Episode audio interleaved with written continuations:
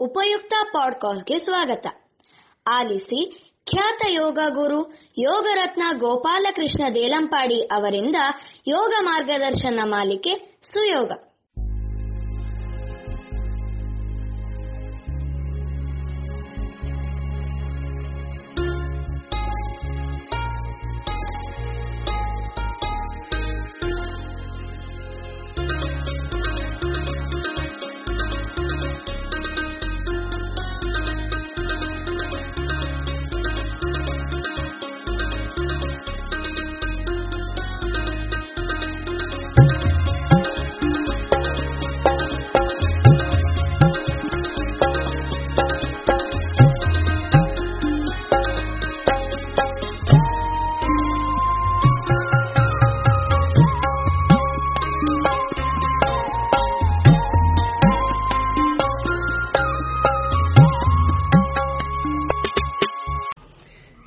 ಎಲ್ಲರಿಗೂ ಸಹ ವಂದನೆಗಳು. ಉಪಯುಕ್ತ ಡಾಟ್ ಕಾಮ್ಗೆ ಸ್ವಾಗತ. ಯುವ ವೃದ್ಧೋತಿ ವೃದ್ಧೋವ ವ್ಯಾಧಿತೋ ದುರ್ಬಲೋಪಿವ.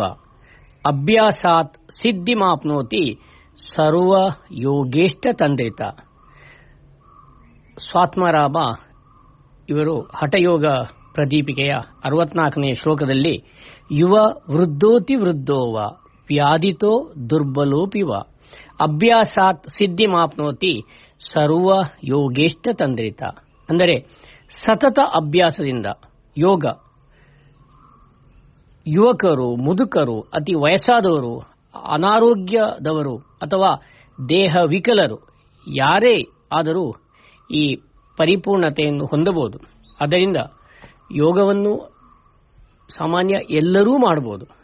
ತೀರಾ ಸಮಸ್ಯೆ ಇದ್ದವರು ಗುರುಗಳ ಅಥವಾ ಯೋಗ ಶಿಕ್ಷಕರ ಮುಖಾಂತರ ಸಲಹೆ ಮಾರ್ಗದರ್ಶನವನ್ನು ಪಡೆದುಕೊಂಡು ಮಾಡಬೇಕು.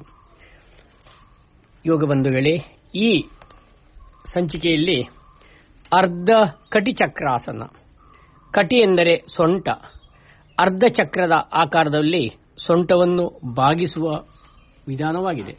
ಆದ್ದರಿಂದ ಈ ಆಸನಕ್ಕೆ ಅರ್ಧ ಕಟಿ ಚಕ್ರಾಸನ ಎಂದು ಹೆಸರು. ಉಪಯೋಗಗಳು.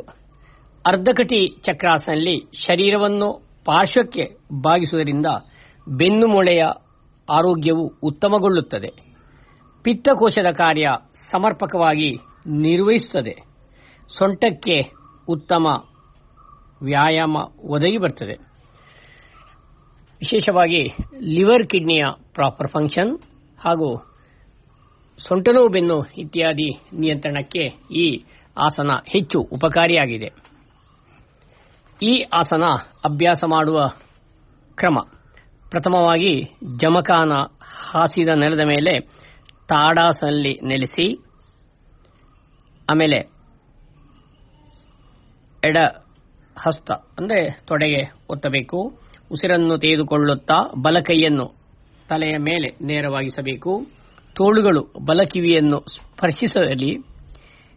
ಎಡಕೈಯ, ಎಡ ತೊಡೆ ಮೇಲೆ ನೇರವಾಗಿ ಇನ್ನಷ್ಟು ಕೆಳಗೆ ಒತ್ತಿ ಇರಿಸಬೇಕು. ಅನಂತರ ಉಸಿರನ್ನು ಬಿಡುತ್ತಾ ನಿಧಾನವಾಗಿ ಎಡಬದಿಗೆ, ಅಂದರೆ ಪಾರ್ಶ್ವಕ್ಕೆ ಬಾಗಬೇಕು. ಈ ಸ್ಥಿತಿಯಲ್ಲಿ ಸಹಜ ಉಸಿರಾಟ. ಸ್ವಲ್ಪ ಹೊತ್ತು, ಒಂದು ಹತ್ತು, ಹದಿನೈದು, ಇಪ್ಪತ್ತು ಸೆಕೆಂಡ್ ಎಲ್ಲ ಇರ್ಬೋದು. ಆಮೇಲೆ ಉಸಿರನ್ನು ತೆಗೆದುಕೊಳ್ಳುತ್ತಾ ನಿಧಾನವಾಗಿ ಸಹಜ ಸ್ಥಿತಿ. ಹಾಗೆ ಅದನ್ನು ಇನ್ನೊಂದು ಬದಿಯಲ್ಲಿ ಮಾಡಬೇಕು. ಅಂದರೆ ಈಗ ಬಲಕೈ ತೊಡೆಗೆ ಒತ್ತಬೇಕು ಕೆಳಗಡೆ ಉಸಿರನ್ನು ತೆಗೆದುಕೊಳ್ಳುತ್ತಾ ನಿಧಾನವಾಗಿ ಎಡ ಕೈಯನ್ನು ಮೇಲೆ ಮಾಡಬೇಕು. ಹಾಗೆ ಅದು ಕಿವಿಗೆ ಒತ್ತಿರಬೇಕು, ಎಡ ತೋಳುಗಳು. ಹಾಗೆ ಉಸಿರನ್ನು ಬಿಡುತ್ತಾ ನಿಧಾನವಾಗಿ ಪಾರ್ಶ್ವಕ್ಕೆ ಬಾಗಬೇಕು. ಈ ಸ್ಥಿತಿಯಲ್ಲಿ ಸಹಜ ಉಸಿರಾಟ, ಸ್ವಲ್ಪ ಹೊತ್ತು, ಆಮೇಲೆ ಉಸಿರನ್ನು ತೆಗೆದುಕೊಳ್ಳುತ್ತಾ ಸಹಜ ಸ್ಥಿತಿ. ಈ ರೀತಿ ಅರ್ಧ ಕಟಿ ಚಕ್ರಾಸನ ಎರಡು ಬಾರಿ, ಮೂರು ಬಾರಿ ಅಭ್ಯಾಸ ಮಾಡಬಹುದು ಆರಂಭದಲ್ಲಿ ಒಮ್ಮೆ ಗುರುಗಳ ಅಥವಾ ಯೋಗ ಶಿಕ್ಷಕರ ಮಾರ್ಗದರ್ಶಲಿ ಕಲಿತು ಅಭ್ಯಾಸ ಮಾಡಿ.